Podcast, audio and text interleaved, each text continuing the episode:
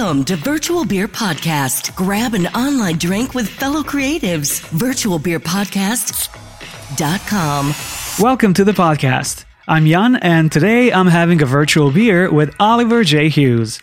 Oliver is a composer, audio professional, YouTuber, and filmmaker based in Kansas City. In January, he released a short documentary titled Overlooked How Immigrants Are Saving Our Cities from the Inside Out, and he already has some other documentary projects in the works. In this podcast, we're discussing the creative process, finding the best time to pivot, and how YouTube can help you along the way. And if you're just starting to create content yourself, we'll give you quick and easy tips to get better audio in your videos. Well, Oliver, welcome to the show. What's it like in Kansas City, and how's the uh, lockdown treating you so far? You know, it is a beautiful day in Kansas City. It's about 65 and breezy with the sun out, which is really nice. How's the lockdown treating me? You know, that is a very loaded question, but I think I'm handling it decently well. It's taken me a solid month to kind of adjust to this new lifestyle of not having work and doubting my entire existence. One part of me is like, I don't want them to lift the lockdown because I think I'm just getting the hang of it. Exactly. There have been some net positives. Um, there's been plenty of time for me to just sit and think, which usually I try to avoid because who knows what's down in there. But during this lockdown, it's been nice to like find some things down there and be like, oh, cool. I would have never come up with that if it wasn't for all this space. So, uh, in some strange, weird turn of events, I'm homeschooling my children while my exing wife makes all the money. And yeah, and the government just paid me some money, so that was nice.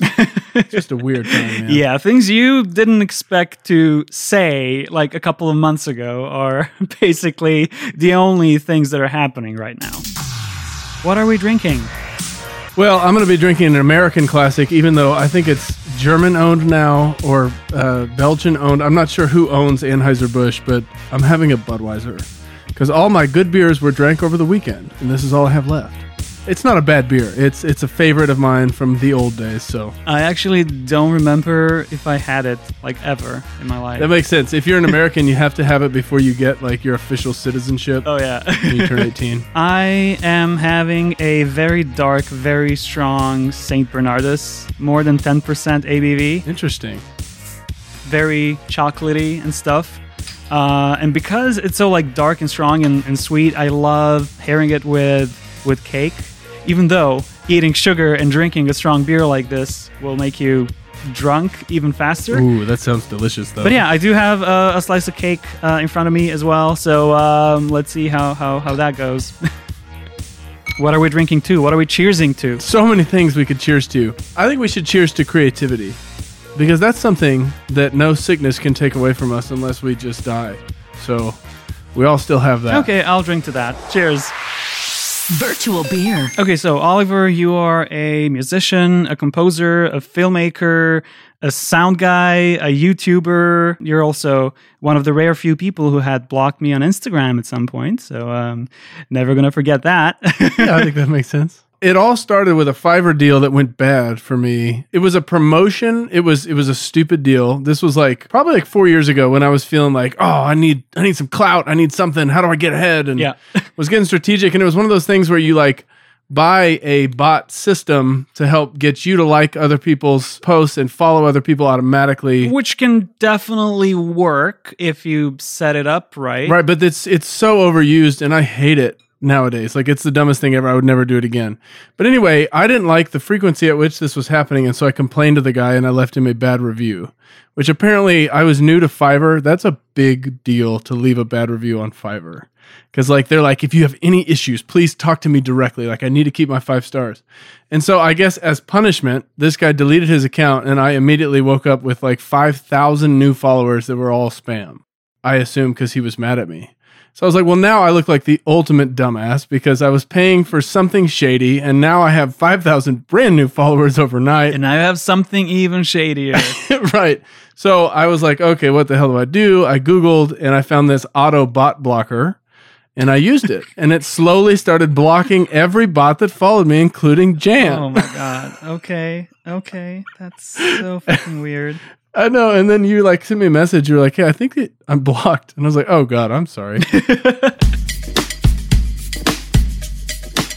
As I said, you are uh, doing a lot of things and like similar but distinct fields nonetheless. So, what would you say are the, the main things you do professionally, or the main things you you aspire to? Well, at the at the current moment, pre uh, coronavirus outbreak, I my main was commercial production on a freelance scale, meaning I get hired by a brand or a company and I make them internal videos, marketing videos, story videos, something to help them sell their products or share their process or teach their employees.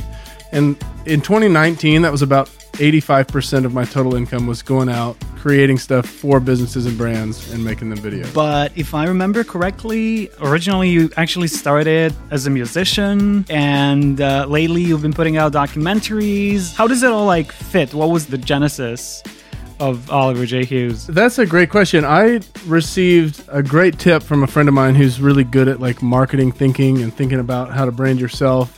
It was 2016, and I was two and a half years into my young filmmaking career, and I was feeling pretty stuck and pigeonholed. I had just done a bunch of free videos for nonprofits in my city, which were special to me because I love the stories that people are telling and the things people are doing to help our community, but none of those paid any money. And so I got stuck in this pigeonhole of people being like, oh, Oliver's the nonprofit guy. Yeah, let's hire him. He made a great video for this one. Oh, we don't have a budget, but can you please do it? We'll let you sit at a panel at our little event, maybe even put your face on the wall.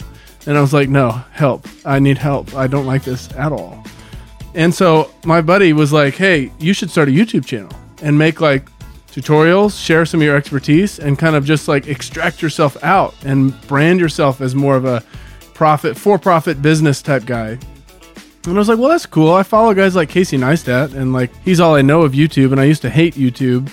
And he's like a cool guy that does cool stuff, and maybe I could do something like that. And so, anyway, I started January 2017 just making like tutorials, gear reviews, the standard type thing, but it was all filmmaking, it wasn't just audio. And uh, the first video that actually got me some subscribers was my GH5 review. I did a review on the camera right when it came out, and it gave me like 200 new subscribers, which was a huge deal because I had three, and one was my mom. And so it was a big deal to get that many. And so I think the audio thing just slowly kind of evolved and became what people drew their most value from. And so I just tried to adapt and run with that. And and because uh, I love audio and I do run sound on set every once in a while, I do a lot of post production sound work, so I have that expertise, and uh, it just worked. And here we are. And now I'm kind of weaseling my way out of audio and into documentary filmmaking, or I don't know, more lifestyle brand type stuff, right under everyone's nose, and no one even knows it. So how do you know when is the right time to switch to something else? Man, that is such a good question. I don't know if there's a way to know. For me, it's such a, a gut thing. Like, I mean, there's some external things like, okay, this doesn't make any money. Maybe this isn't my deal. And for me, that was composing, writing music for film, working with an agency in Portland. That was like, I wanted that so bad in 2015 when I first started doing it. And I made great passive income for two years and then it just tanked. That's a good pivot point when there's like some external things. But for me, man, it's just guts. Like, I just don't get much life anymore talking about audio for some reason. And I love it. And I listen on my Nuraphones every single night, you know, and when I play Red Dead Redemption, I've got my Sennheiser HD650s through my RNHP Neve headphone amp. And I love that stuff. Don't get me wrong. But you just don't want to talk about it anymore. Yeah, I'm like, I'm done talking about it. Like, can we move on? Like, let's tell some cool stories and make some docus. I mean, there's always something you will. Yeah, I still see you as a bit of an audio influencer basically. Uh, whenever i'm thinking about a piece of gear i'm like hmm let's see if oliver mentioned anything about it. I think the last thing i actually bought because well not really because you told me to but uh, i was debating whether i should get the airpods believe it or not. And i'm like i expected them to sound like the generic apple earbuds you know, I only expected them to be wireless. Right. And then I was like, okay, maybe I shouldn't go for something like as ubiquitous or as hyped up. And then I was starting like doing research, what other wireless earbuds are there. And then I see a story like, you know what's a great earbud? I'm like, okay, cool. If it's good enough for him, it's going to be good enough for me. Did you hear that, Apple? You owe me 10% of that purchase, Apple. I discovered you on YouTube around the time you made the the audio compression tutorial, and I was like, oh damn, this guy just explained compressors on a whiteboard or whatever that was. Yeah, it was a piece of paper. Yeah. and I actually send that video to people whenever they ask me about compression. I'm just, ah, it's fine. Just just watch this, you know. That's incredible. I follow a lot of people on YouTube who posted tutorials when they started to gain initial traction and then pivoted into something else. Do you think tutorials are the way to go on YouTube? Should I be posting tutorials basically? Yes. I don't think that'll ever go away because of the inherent incredible value that a tutorial brings. I mean, literally the other day, I bought this new uh, taillight for my truck that I thought looked cooler. And I had no idea how to install this thing, but I go to YouTube, put in the keywords, and there's like 15 tutorials of people making like auto. You know, the, the society is on the backs of YouTube tutorials. So, yes. I don't think that'll ever go away. But do you think that there are areas within the tutorial space that are oversaturated already? I mean, it's one of those things where I think value and uniqueness kind of come together in a good tutorial. And if you're not getting much traction, maybe you're missing one of those elements. Personality is a huge piece of a tutorial. There are tutorials that have great information that I've clicked off of because I like can't stand. but they are effectively just slideshows. right, exactly. I've it's seen like some some tutorials like that. Yeah. yeah, you're reading the spec sheet, and I can do this myself. Like, I want to hear your opinions. I want to hear like your passion about it. I want to hear why you hate this thing or why you love this thing. So I, I think there's that kind of uniqueness that comes to the table, just you being you. Um, and yeah, photography, video stuff, very saturated. But that doesn't mean that you can't bring value. Period. Is there a danger of people who follow you because of your tutorials stopping following you when you stop posting tutorials? I've heard people complaining about like Peter McKinnon, how he used to do tutorials that were actually decent, and now it's just like coffee slow motion or oh look a mountain shot with a red Well, personally, and this is probably highly personal and may not be regarded by the gods of YouTube that know what they're talking about that I've learned from, like the Sean Cannells for the world, the Derral Eves, the Tim Schmoyers, these gurus that, that tell you how to do YouTube, Roberto Blake, guys like that. But I love watching people grow and change. Like, I still watch Peter McKinnon stuff because I have been invested now in Peter McKinnon. And yeah, I do kind of throw up in my mouth at a lot of his modern stuff because it feels like super chummy, like low hanging fruit. Like he knows people are just going to like masturbate all over themselves when they see his beautiful pictures of stupid coffee. And I'm like, come on, man. Like he's just milking, he's milking his fan base. And that's okay because he can't. But he also is making an Angels and Airwaves documentary. And I saw a clip from that and it's like phenomenal. Angels and Airwaves is a is a big band that Blink 182 dissolved into in the late uh, 90s and 2000s. And Tom DeLonge is this front man of the band, and they got back together and they hired Pete to make their documentary. It's like a big deal, like you know, borderline Hollywood style documentary. And it's like, from what I've seen, his talents are amazing, and of course he's grown to that, and it's fun to watch people grow and change. I like that kind of aspect of change, and if I don't, then yeah, I'll unsubscribe. And cool, people have done that with me a lot. Like I, I brought in a, a big contingent of I feel like right wing, kind of Christian evangelical style people into my channel when I first started. how Well, first of all, I think it was people I was connected to, and I had this whole series of getting back into music, and I talked very deeply about spirituality in that series. And I think that people hear something like that and they're like, oh, cool, he's on our team. And so they all show up and like, yeah, we're for you. And then suddenly I start releasing stuff that's a little too edgy for them. And I read the comments of like, cool, I unsubbed. Like, damn, like this is, if you don't like it, you shouldn't sub anyway. Cause I'm not looking for numbers, I'm looking for the community. And, you know, that's where it works is the engagement. So, like, I mean, on the other hand, there's no bad publicity. You know, even a hate comment is a comment. Exactly. and when I released my uh, mini doc in January about immigration, it does tend to lean a little bit more liberal because it's about affirming humans, which is a hard thing for the right wing to do. And uh, didn't mean to just jab, but I just jabbed. Anyway, and so I get all these comments really negative and they share it and they're negative about it. And I'm like, thank you for the engagement. Like, you're helping YouTube get this thing out there. Man, if somebody wrote a hit piece like about me, that'd be the greatest thing that happened in my entire life.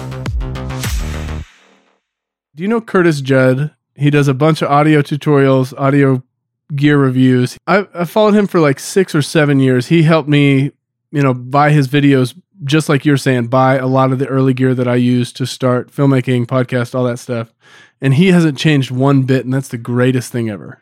It's just totally his brand to be like incredibly informative with some strange, quirky, dry humor, just barely squeaked into all the incredibly well illustrated bullet points of what things do. He's got his brand and he's going for it. And it's been six years of the same stuff in the best way. Maybe maybe the the thing is that you also shouldn't separate your personal brands into several smaller brands, which is what I'm struggling with currently. Like I have a food blog, but I, I'm also doing this podcast, but I also make videos and take photos and I teach and I used to do photo walks for tourists and stuff. And like I'm just tired of like maintaining so many different aspects of my personality online. Maybe they should all just like merge together and like Right. This is something I am exploring right with you because I've heard so many different opinions about it. Guys like Roberto Blake say, yes, you need to start multiple channels just to stay on brand, to keep your following. Sean Cannell saying, no, you don't need multiple channels. You just need one channel with different shows so people know what show is coming what week.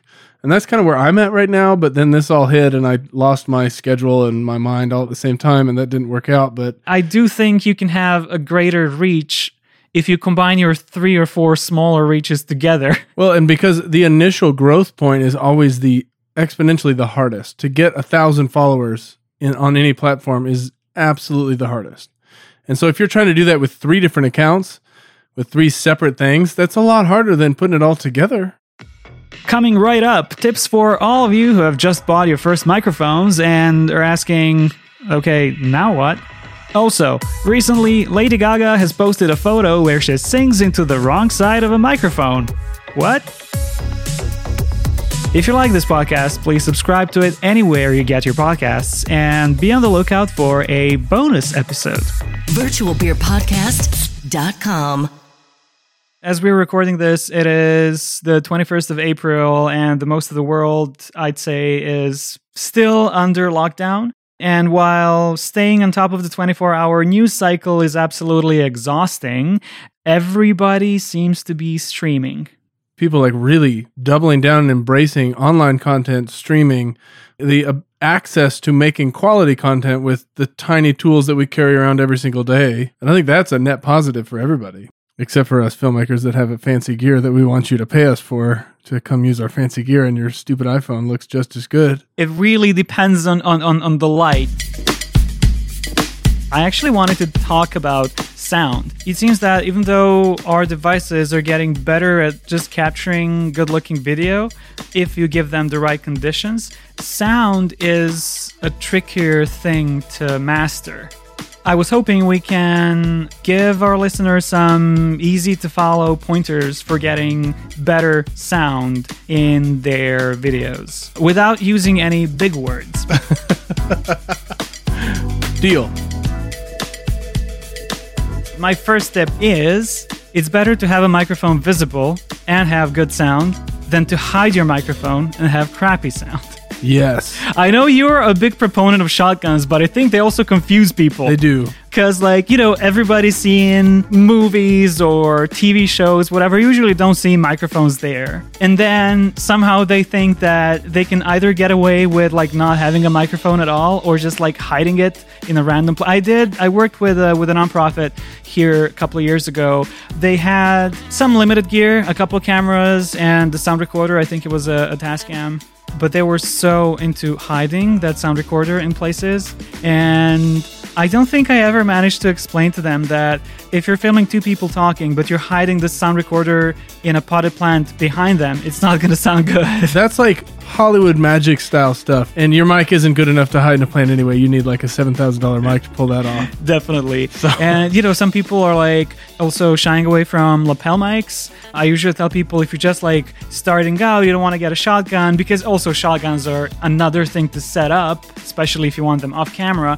Getting a lapel mic that you can, I don't know, plug into your phone or something is perfectly fine. And they're like, oh no, but then my, the mic is going to be visible. I'm like, that's not a bad thing. That means you're doing it right. Well, and I, I think I've told a lot of people like leverage your AirPods. Cool, you're doing a live stream, you're recording your own home YouTube video. Put your AirPods in. There's a mic right here.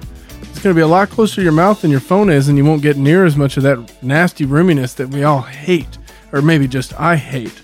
But I know other people that hate it, where it's just like ringy and it's like stop.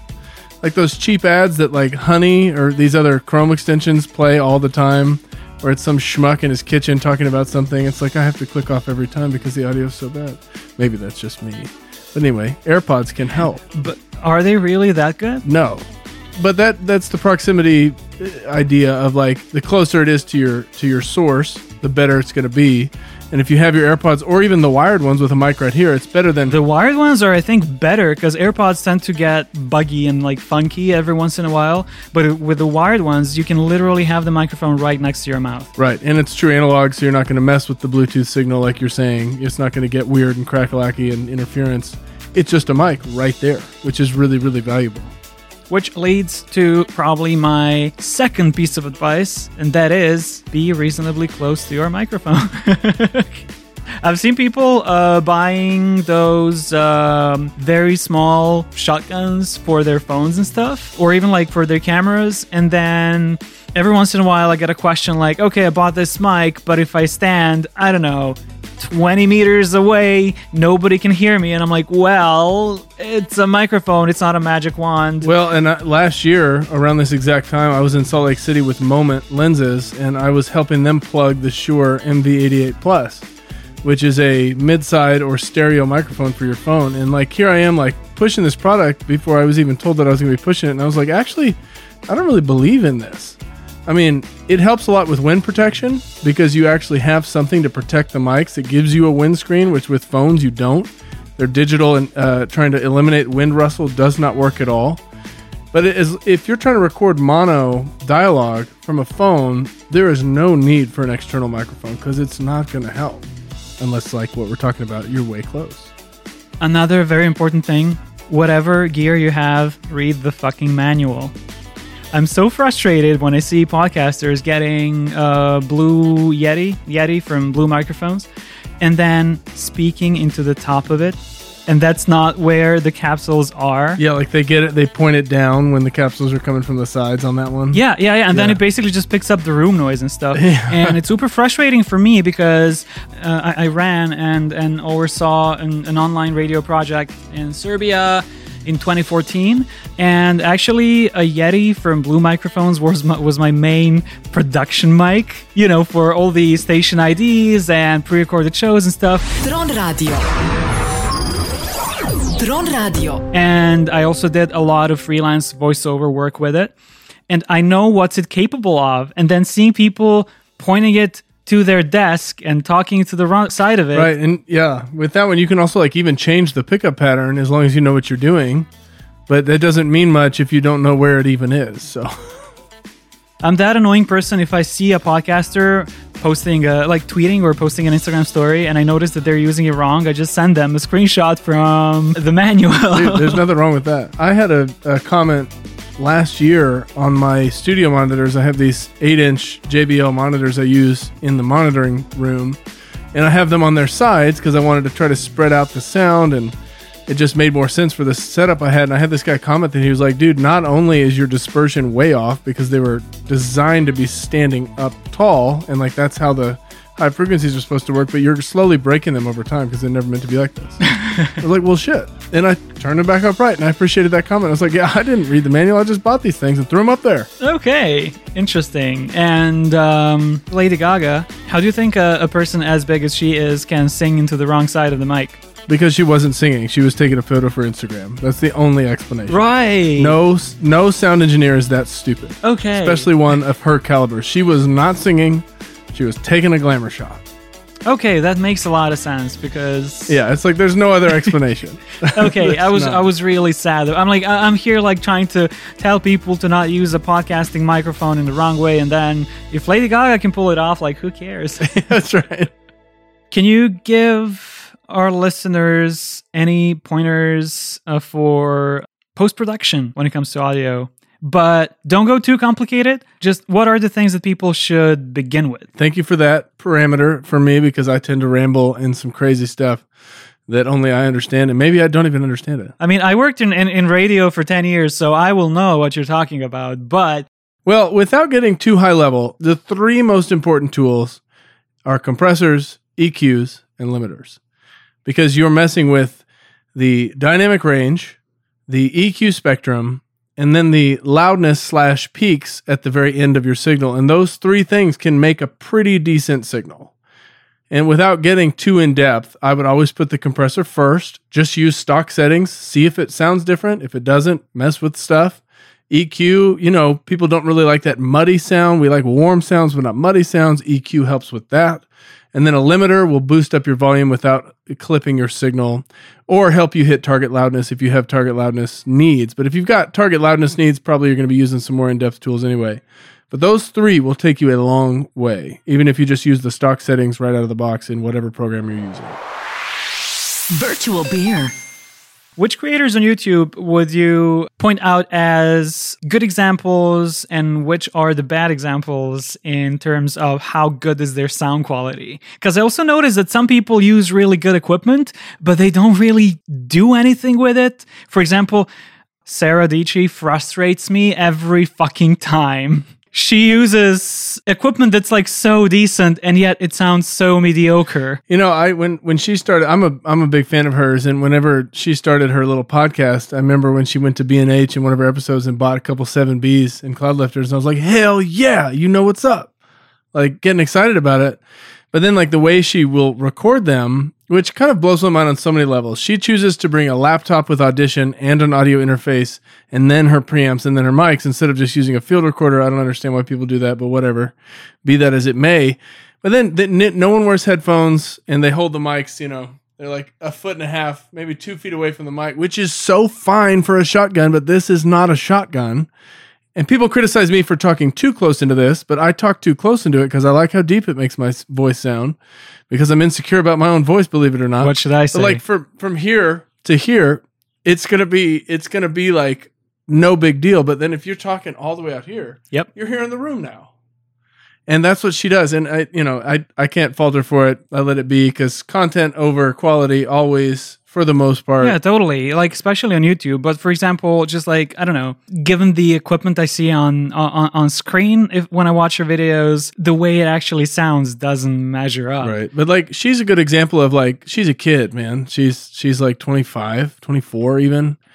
And you know, she's been doing this stuff professionally for a long time and she probably gets so much bullshit online for just being a cute woman and she doesn't listen to any comments for good reason. So I'm like, Sarah, just go get it. Like you're crushing. Just go get it.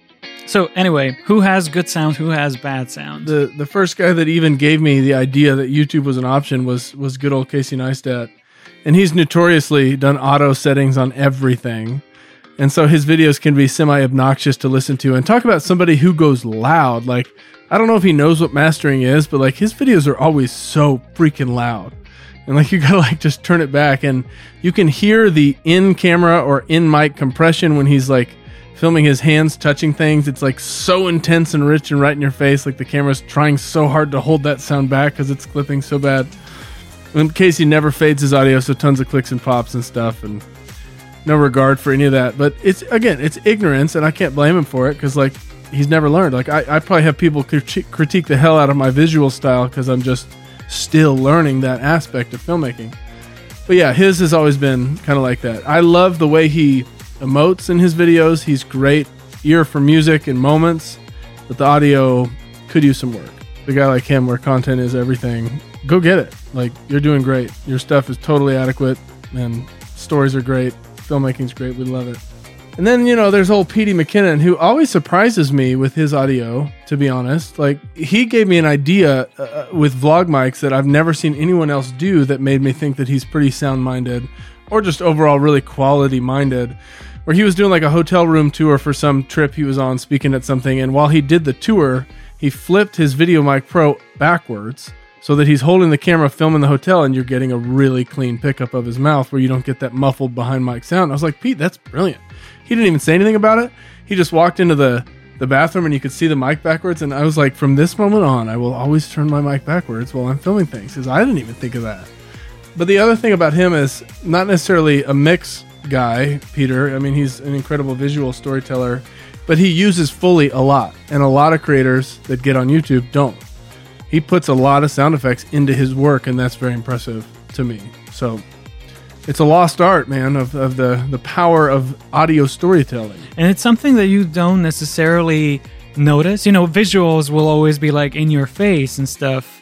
Foley is not something you will notice. But yeah, that is a, a great way to to tell a story or to help telling a story. And for the uninitiated, what are we talking about? Foley is simply the sounds of what you're seeing on screen, no matter where it comes from. But they don't have to be recorded at the same time nope, nor at the same place. nope.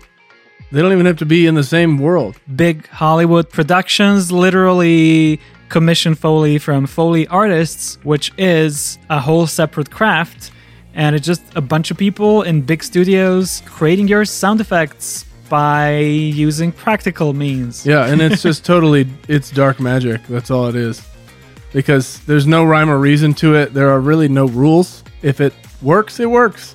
no matter what it is. I'm gonna use this bucket of water and make it sound like a frog or whatever. Yeah, exactly. Like- I mean, I was I was doing a spec piece for uh, a friend of mine, and we did this production. It was like a boxing piece, and the the uh, nat sound I picked up on set was terrible. Like I had my regular old shotgun into my F8 setup, what I always use, and hearing a guy punching a bag sounded so weak and so sad.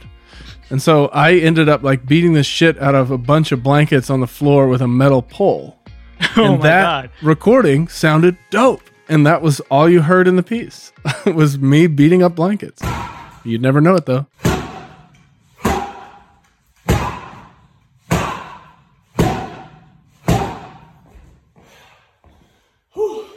We talked a lot more about sound, so be on the lookout for a bonus episode where you'll hear even more about audio on YouTube and where I'll play you examples of different post processing techniques.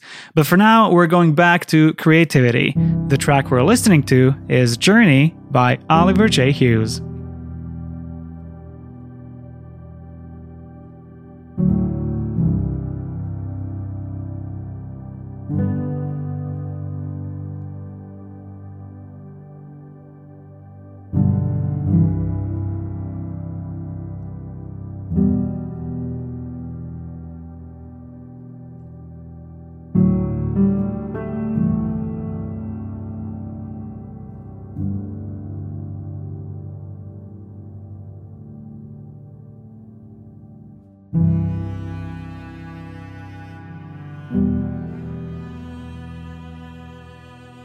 Do you have any advice for people who are just starting with something, be it a YouTube channel, a podcast, maybe they're writing a blog or whatever? Uh, do you have any advice for that? Well, honestly, the first thing that comes to mind is like we're all online. We're all following other creators and creatives, and don't beat yourself up if you don't make stuff all the time during this shit. Because the the being locked indoors, the losing work, the losing revenue. I don't know about you, but I have seen so much content on like, yeah, use this time to optimize, like make more, do more. And I'm honestly like, man, fuck you. like we're all slowing down and that's okay. If it's a mental health thing, that's okay. Because you need to be in that flow state to make stuff. And if you can't get there, you shouldn't be forcing it. So, like, I've learned to give myself just a ton of leeway and a ton of grace around how much I'm actually putting out. And I feel like that's freed me up to like stop feeling bad about like, oh man, I was weekly and now I'm like once every two weeks, maybe once a month at this point on YouTube or but are you not concerned about the numbers? I am concerned about the numbers. And um, this whole pandemic situation has allowed me to kind of externalize that for a bit and be like, you know what? I need to be making what is bringing me life at the moment. And if people don't like it, I'm going to have to deal with that later, I guess. so, but yeah. And, you know, the thing I always say that has always brought me goodness is like, if you're not feeling it, on the other hand, you got to do it anyway if you want to make stuff. We'll sit on stuff forever and try to make it perfect and make it right, but you just have to do it and like hit that threshold of what's good enough for you and then get it out and move on. Because like we get better and more ideas from reps, from doing more, actually creating more than sitting back and waiting for that perfect idea to come out perfectly, because that's a fallacy in my opinion. I, I released a, a single a couple of months ago. Uh, I decided the only way to call it done was to put it on streaming services because otherwise I will just stare at the project for another year and it doesn't make sense. This one song I'm working on now is certainly not going to be my life's work, therefore, I don't want to sit on it for five years to make it perfect. Like I want to do it, see what was wrong with it, and then do something else, something better. and not take it down when you see what's wrong with it. And that's I think a big piece too is like learning to accept your work as it is is a huge growth piece for me personally. Because I have so many pieces of music specifically that I wrote and produced in 2014, 2015 that I'm like deeply ashamed of. I think they sound terrible. Like there's a kick drum in one of these pieces that sounds like a sack of potatoes falling on the kitchen floor. It's that bad. but like it's out there and it will remain out there because look how far I've come. What you can say, you can always say that it was an actual sack of potatoes falling on the kitchen floor. Well, that you And see, recorded that's like I wish it was. purposefully for the track because it simple symbolizes something. You know. right. And well, yeah, I spin my bullshit all the time when you need to spin your bullshit. But in that case, it's like, yeah, that song was just shitty and it's over and it's okay. And it still licenses every once in a while. And I'm like embarrassed that my name's on it. But it's the same with YouTube because you keep creating these videos, and I'll look back on old tutorials that I'm like, God, this pacing is terrible. The framing is bad. How do people even get anything from this? But I'm not taking them down because they're evidence of the process. And at the end of the day, the most important thing is that process because there is no final product, in my opinion. with YouTube, I think that's my my biggest um, struggle. I will record a cooking video and then just sit on it for six months to like edit it the best I can, and I'm like, why the fuck? I could have made like five other videos in this time, at least. Like if I'm doing once a month. Yeah, chasing that perfect unicorn is just the worst thing you can do. But it's it's also the tragedy of being a creative because like it goes against our very lifeblood of making quality good things. There's a one of my favorite pieces that I'd love to just share as I guess advice or whatever is uh, Ira Glass. He's an NPR host uh, for This American Life, which is a really popular show. He was doing this workshop one time and it was recorded and he was talking about the gap. Like there is consistently all of us who get into the creative game, he's talking about creative writing specifically, but it really goes across all genres of creativity. We get into this game because we have killer taste. Like we can pick out that piece of music and why it's so freaking good, or that film, or that sound, or whatever it is you're doing. But you realize right when you get into it professionally is you don't have the ability to get to that level. And that's an agony as a creative of like, I know what my taste is and I know what my ability is. And there's a massive chasm between the two. And I feel like quitting. And he was like, the only way to close that gap is consistent work over time. More, more reps. Keep going, keep going. Painfully realizing that your work isn't as good as what you can perceive and continuing. And he was like, and, and guess what? Even as that gap starts to close, your taste gets even better and more fine and more refined. And you just are always chasing that for the rest of life. And so if your goal is to get there, you're going to be miserable and you will burn out and you will quit. But if you commit to the process, you yourself are the art behind everything that you make. And let that process be there, then boom. Like that's like the whole mindset shift that had to happen in me. And I was so thankful to hear that a couple of years ago because I was on the verge of burning out again because I burn out all the time, I feel like. It's like, God, what I make is shitty.